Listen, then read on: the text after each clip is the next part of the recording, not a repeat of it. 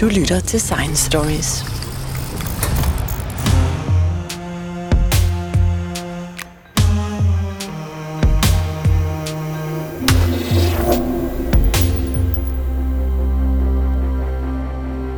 For nylig lavede jeg en podcast om mikrobiomet, det vil sige alle de mikroorganismer, som lever i og på vores krop.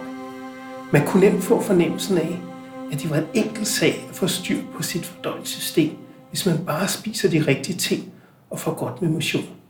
Men sådan ser virkeligheden ikke ud for rigtig mange mennesker. I Danmark og i mange andre, især vestlige lande, er kroniske inflammatoriske tarmsygdomme nærmest en folkesygdom, og rigtig mange mennesker døjer med kronisk betændelse i deres tarmsystem. Det er, hvad denne podcast handler om i dag, og til lejligheden har jeg allieret mig med professor Tine Jes fra Aalborg Universitet, som er leder af det nylig opstartede Grundforskningscenter Predikt med 68 millioner i startbevilling. Jeg hedder Jens Deget, og dette er Science Stories. Og Tine Jes, det lyder som om, I har fat i, i en rigtig vigtig problemstilling. Hvad er det for nogle tarmsygdomme, som folk går rundt og har? Øh, jamen det, vi skal til at forske i øh, i Grundforskningscentret Predict, det er kronisk inflammatoriske tarmsygdomme. Det er sygdomme, der er karakteriseret ved betændelse i tarmen. Det er rimelig alvorlige sygdomme. Man får diarré og blødninger, kan få vægttab og generel træthed, øh, og det kan påvirke folks livsførelse og hverdag. Sygdommene rammer rigtig mange mennesker i den vestlige verden, som du nævnte. Alene i Danmark findes der 50.000 patienter med kronisk inflammatoriske tarmsygdomme. I resten af verden, der ser vi samme forekomst, høje forekomst i de vestlige lande, og i lande, der begynder at have en vestlig levevis, der ser vi også en øget stigning i forekomsten af de her sygdomme. Men Tine Jes, har det altid været sådan, eller er det noget, som man er begyndt at få? Jamen, igen, det er i høj grad relateret til vores livsstil i Vesten, så derfor i, i takt med, at vores land og vores lande bliver industrialiseret, så ser vi en øget forekomst. Og måske for at knytte et par flere ord til, hvad de her sygdomme er, så, øh, så er det sygdomme, der typisk opstår i det tidlige voksenliv, men de kan også opstå i barndommen eller sent i livet. Øh, og når man kalder dem kroniske, så er det fordi, når først man er diagnostiseret med inflammatorisk tarmsygdom, så lever man med den resten af sit liv. Vi kan ikke kurere sygdommene. Vi kan gøre en masse for at behandle dem medicinsk og kirurgisk, men der findes ikke nogen endelig kur. Når du taler om inflammation, så er det mere end bare sådan en, en bakteriel betændelse. Så er det, at, at man har sat et helt system i gang, som angriber en selv. Ja, det er korrekt. Altså den reaktion, man ser i tarmen ved inflammatorisk tarmsygdom, kunne godt ligne en betændelsesreaktion. Øh, og tit, når vi bruger ordet inflammation, så tænker folk, når man det vil noget med at have betændelse med en bakterie eller en virus, og så reagerer kroppen. Men vi har jo også et immunforsvar, der nogle gange bare helt af sig selv reagerer uhensigtsmæssigt, som for eksempel ved de inflammatoriske tarmsygdomme og ved en række af de sygdomme, vi kalder autoimmune sygdomme, hvor vi ser en proces, der minder om den, vi ser, når vi har en infektion med en bakterie eller en virus, men hvor det er kroppens immunforsvar, der er uvisse årsager, øh, sætter den her proces i gang og skader vævet i det organ, man er syg i. Men de her inflammationsprocesser, er det noget, som øh, folk i familier får, eller er det noget, der rammer tilfældigt? Altså, hvem, hvem får de her sygdomme? Det er et rigtig godt spørgsmål. Der er ingen tvivl om, at sygdommene opstår øh, på basis af en blanding af genetiske og miljømæssige faktorer. Man kan være genetisk disponeret for inflammatoriske tarmsygdomme. Vi ved, i gruppen af inflammatoriske tarmsygdomme primært er to undersygdomme. Den ene hedder Crohns sygdom, og den anden hedder colitis ulcerosa, eller blødende tyktarmsbetændelse. Den sidstnævnte rammer kun tyktarmen, mens den første kronsygdom, der ser man, betændelsen kan være i hele mavetarmkanalen. Og for de sygdomme, de to undergrupper, der er den genetiske komponent lidt forskelligt. Så hvis vi ser på de her enæggede tvillinger, hvis en enægget tvilling har kronsygdom, så i 60% af tilfældene vil denne tvillings tvilling også have kronsygdom. Og for colitis ulcerosa, den anden undertype af sygdommene, der er den procent nede på under 20. Men altså, det fortæller os noget om, der er en genetisk komponent af en vis størrelse. Når vi så samtidig ser den her stigning i forekomsten af sygdommene i de lande, der bliver mere og mere vestlige i deres levestil, så må det skyldes faktorer i miljøet, fordi så hurtigt ændrer genetik sig jo ikke fra generation til generation. Det er simpelthen, fordi man måske er genetisk disponeret, på anden måde disponeret, og så bliver man udsat for noget, som, som får sygdommen til at opstå. Og i hele den ligning, der er der heller ingen tvivl om, at tarmens mikrobiom spiller en stor rolle.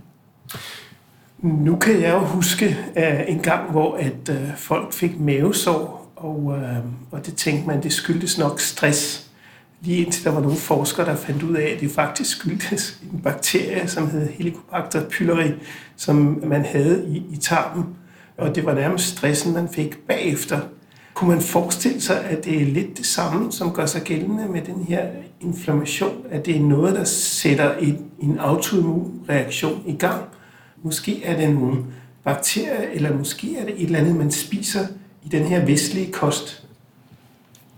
Ja, det er jo interessant, du stiller det spørgsmål, fordi det bringer minder tilbage til min barndom, hvor min far, som er kirurg i mavetarmsygdomme og havde opereret rigtig mange mavesår, faktisk begyndte at stille sig det spørgsmål, om det virkelig kunne være stress, der gav mavesår, eller om, om stressen ikke var en, en konsekvens af mavesåret, og faktisk opdagede, at stress var en konsekvens af mavesår, cirka samtidig med, at man opdagede, at mavesår skyldes den her bakterie.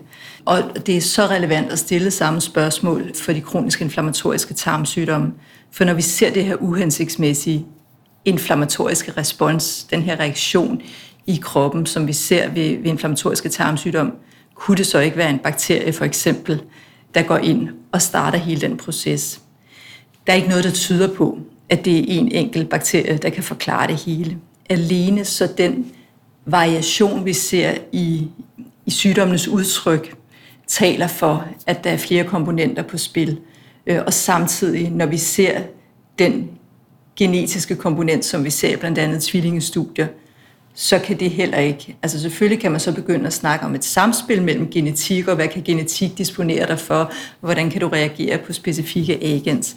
Men man har ikke kun identificere øh, en given bakterie for eksempel, som kan være årsag til inflammatoriske tarmsygdomme.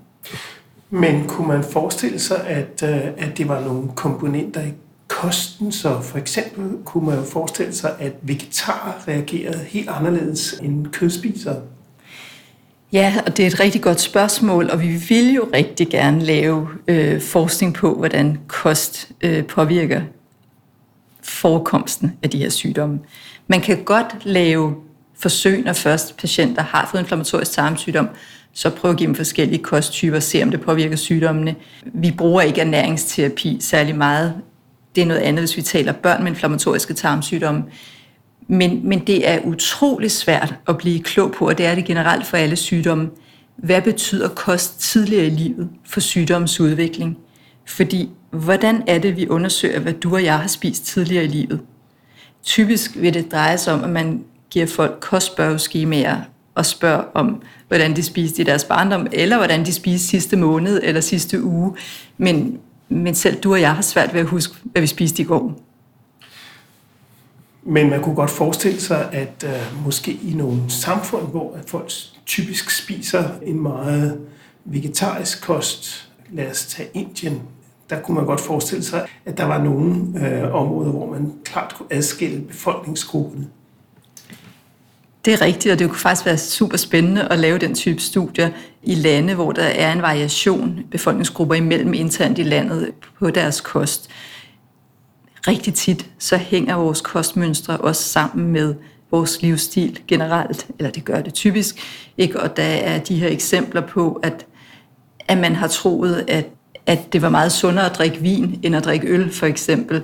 Men i virkeligheden kan det være, fordi vindrikker samtidig spiser mindre animalsk fedt, eller bruger mere olivenolie, eller hvad ved jeg i kosten. Altså, der er så mange komponenter i, i det her med, eller der omgiver hvad vi spiser, der gør det svært at vurdere det, vi spiser, som en, en, en ting for sig. Men nu er der 50.000 mennesker i Danmark, som har den her inflammation mere eller mindre grad. Kan man sige noget om, hvordan sygdommen vil udvikle sig, når man først har fået øh, detekteret den? Eller hvad kan man gøre for at behandle den?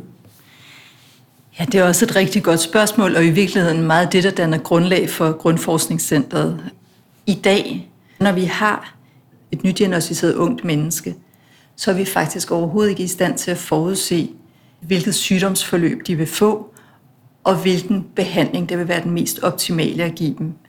Vi har en række forskellige medicinske behandlingsmuligheder. Vi kan også operere og fjerne stykker af tarmen. Men vi ved ikke, hvilken patient, der fra start af sin sygdom har mest gavn af en given behandling, eller, eller hvilken behandling det er mest optimalt at vælge til en enkelt patient.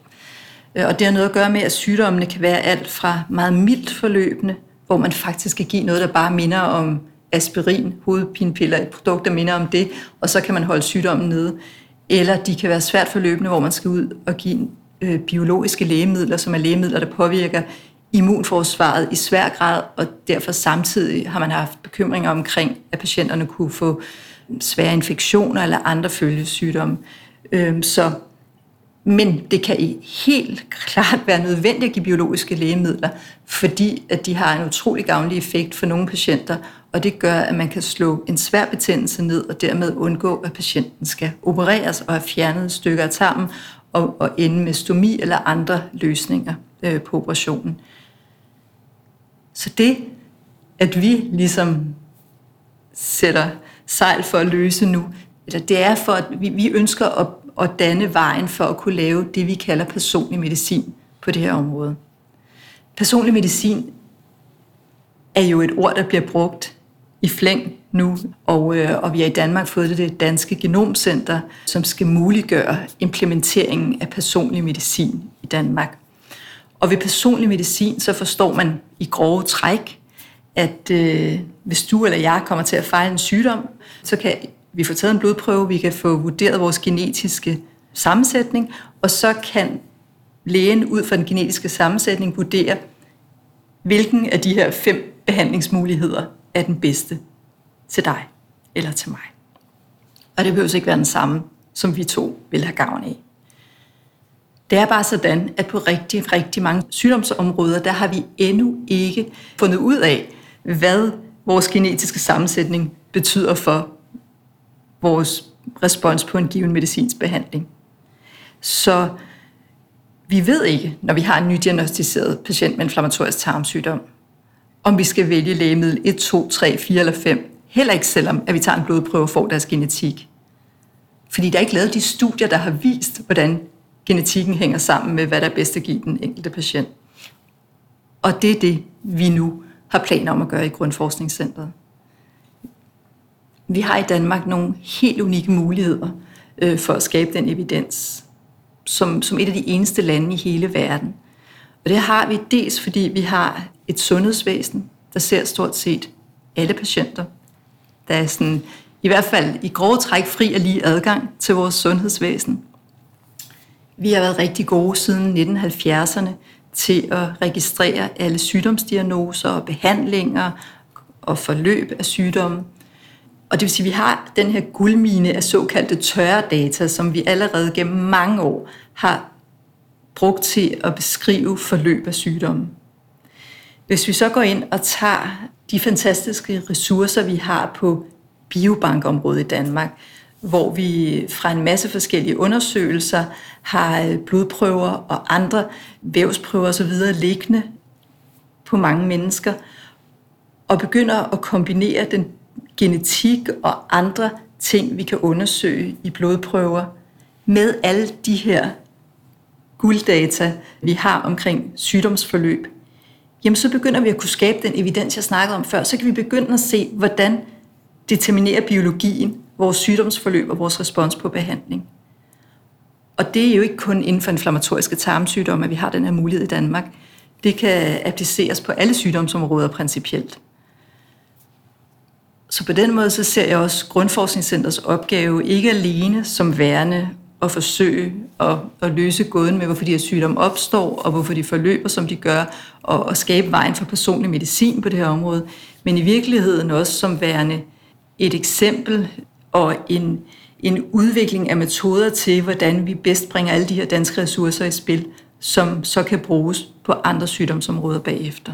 Men det vil sige, at det drejer sig om at få rigtig meget genetisk materiale for virkelig mange danskere, og så får man så øh, segmenteret mange forskellige genomer, og så kan man så, så kan man så regne sig frem til, øh, hvad det er for nogle faktorer, som måske gør, at man er mere sårbar. Ja, lige præcis, fordi det er sådan, at, at jo større datamængder du har, jo større mulighed har du for at se mønstre.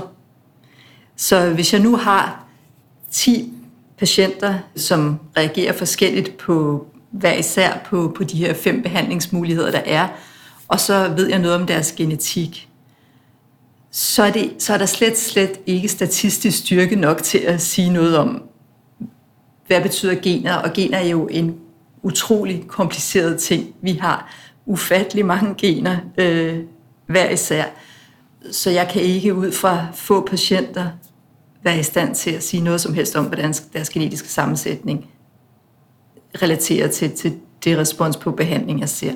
Men hvis man har kæmpe datasæt øh, med genetik på rigtig mange, så kan man begynde at se de mønstre.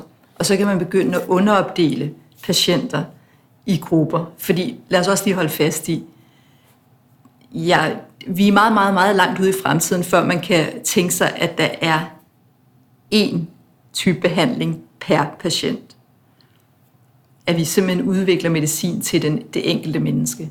Vi vil typisk have en sygdom, hvor man har fem forskellige eller ti forskellige øh, typer medicin, der virker på sygdommen, og man er i tvivl om, når man står med en patient, hvilken en af de fem eller ti skal jeg satse på, hvad er bedst.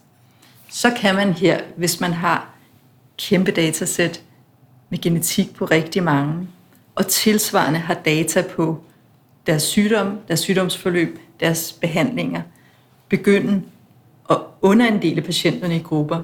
Så hvis du har den og den genetiske konstellation, jamen så ender du i den her gruppe, der med al sandsynlighed vil have mest gavn af behandling nummer tre. Og så fremdeles. Nu siger du medicin, men man kunne vel også forestille sig, at det var kost, at øh, man for eksempel kan, kan se, at øh, den person øh, tåler ikke sukker særlig godt, eller den person reagerer på en meget uheldig måde, hvis man drikker mælk eller spiser kød. Øh, altså man kan jo godt forestille sig, at der er mange forskellige faktorer, som man kan, man kan dreje på. Ja, og der er det jo igen unikt for Danmark, at vi udover at have de sygdomsregister, jeg har snakket om, og udover at have biobankmateriale, hvor man kan se på blandt andet genetikken, jamen så har vi jo også for en række store undersøgelser øh, samlet kostdata ind. Og nu ved jeg godt, at jeg før omtalte øh, de svagheder, der kan være ved indsamling af kostdata. Men det er stadigvæk helt unikke ressourcer, vi har i Danmark, og bedre indsamlet end rigtig mange andre steder. Og mest af alt, fordi nogen har sat sig for at indsamle kostdata hos øh, folk, før de udvikler sygdommen. Det vil sige øh, i barndommen, eller måske morens kost under graviditeten, øh, eller i, i store befolkningsundersøgelser, øh, hvor man har set øh, på et tilfældigt udsnit af befolkningen øh, spurgt dem om deres kostvaner. Ud fra de her datakilder, der ved vi rigtig meget om, om mange danskers kostvaner, og det er klart, altså en af de helt unikke ting er jo, hvis vi formår øh, med vores øh, statistiske øh, og big data tilgang at begynde at kombinere alle de ressourcer, som også er en af planerne med Grundforskningscentret, og begynde at se, jamen, givet at du har den her genetiske konstellation, og du spiser sådan og sådan, har du så en mindre eller større risiko for at udvikle inflammatorisk tarmsygdom, end hvis kombinationen af de her faktorer var en anden. Øhm, og på den måde kan man begynde, at, og så kan man drage data ind om rygning øh, og om andre miljøfaktorer også i den ligning. Men det lyder så også som, at det er et meget øh, langsigtet projekt. Det er ikke i overmorgen, I får alle de her data. Det kommer til at tage lidt tid, og der er rigtig meget at arbejde med. Hvor lang tid tror du, der går, før I kan begynde at måske lave diagnoser på folk og begynde at sige noget med sikkerhed omkring, hvis du har den genetiske sammenhæng, så skal du passe på det og det og det.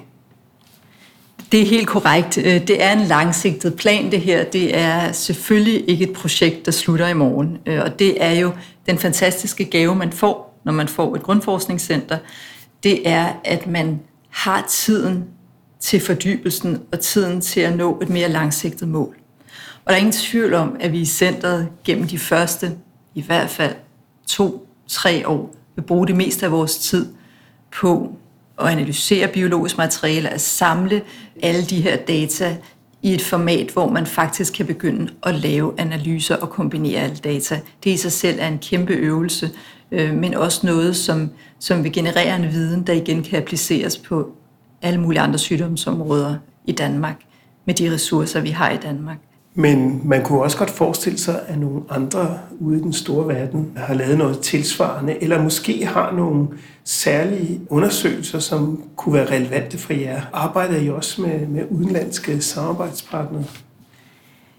Vi arbejder utrolig meget sammen med udenlandske samarbejdspartnere, øhm, men den her særposition, vi har i Danmark, fordi et, vi har et frit sygehusvæsen, så det, om du kommer ind og bliver diagnostiseret og behandlet, det er ikke afhængigt af din sundhedsforsikring eller andre forhold. Alle kan komme ind i hospitalsvæsenet. Det vil sige, hvis du har en sygdom som, som den her, som man ikke bare går med derhjemme, jamen, så vil du blive set og blive diagnostiseret og vil blive behandlet. Og så har vi i tillæg til de sundhedsdata, vi har, så har vi også de biologiske data i langt højere grad, end man systematisk har indsamlet dem i andre lande. Og vi har igen de befolkningsundersøgelser, jeg nævnte, med unikke data samlet generelt ind i befolkningen over tid. Så vi har simpelthen nogle kilder, der samlet set er så fantastisk en guldmine, at øh, jeg tror, at de færreste er klar over, hvor stor en forskel vi i Danmark kan gøre for sundhed og sygdom på verdensplan ved at kombinere de her kilder og ved at blive klogere på, hvorfor sygdommen opstår, og hvordan de forløber, hvorfor de forløber, som de gør. Og det gør faktisk, at når jeg siger, at vi har masser af samarbejder, så er det fordi, at folk på de største og mest velrenommerede institutioner internationalt henvender sig til os, fordi de synes, det er så super spændende og unikt, det vi kan skabe, at de rigtig gerne vil bidrage med deres ekspertise. Så vi har forskere fra de største hospitaler og største universiteter internationalt i USA, i Europa og, og flere andre steder i verden, som simpelthen selv rejser til centret og allerede har meldt deres ankomst for at komme og arbejde med de her data og hjælpe os med at, at skabe den bedste forskning på det her område, som igen så kan anvendes i hele verden til både at forebygge og behandle de her sygdomme. Vil det sige, at øh, de data, I får, de bliver så øh, tilgængelige for forskere i hele verden, eller er det jer, der har øh, styr på, øh, hvem der bruger dem, og hvordan de bliver brugt? Altså det med, med styr på data og datasikkerhed, det er jo et kapitel helt for sig, og noget man jo i stigende grad bliver mere og mere opmærksom på. Så der er jo altid utrolig meget kontrol øh, omkring at, at have data og arbejde med data. Og det vil sige, ja, vi vil alle sammen gerne have open science, og simpelthen på, altså ideelt set gøre ting tilgængelige for forskere i hele verden, men det er nødt til at ske i et fuldstændig kontrolleret samspil med os i Danmark. Hvorfor at, at folk også rejser til Danmark for at arbejde på de her data sammen med os. Så hvis man skal finde årsagen til de her inflammatoriske sygdomme, som er et problem i hele den vestlige verden især, jamen så har vi måske nøglen til det, og så vil det også være os, der finder behandlingen, hvad enten er noget medicin, eller måske bare noget kostændring, eller måske at man skal gøre nogle andre ting i, i barndommen, end det man gjorde. Der er ingen tvivl om, at vi har en, en særposition i Danmark med, med kombinationen af de ressourcer, vi har med ressourcer, mener jeg, data både såkaldt tørre og våde data. Så ja, der er ingen tvivl om, at vi, vi, vi er foran på point, når det gælder muligheden for at opdage, hvorfor sygdommen opstår, og hvordan vi bedst behandler dem. Tak skal du have, Tine Yes. Selv tak, det var en fornøjelse.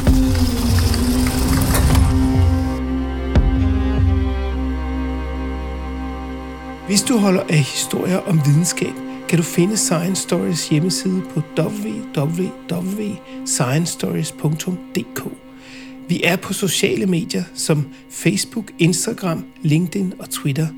Du kan finde vores podcast på de fleste podcastudbydere som SoundCloud, Podimo, Spotify, og hvis du bruger Apple Podcast, må du meget gerne give os en rating og en kommentar, så andre også kan finde os. Jeg hedder Jens Deget, og dette var Science Stories.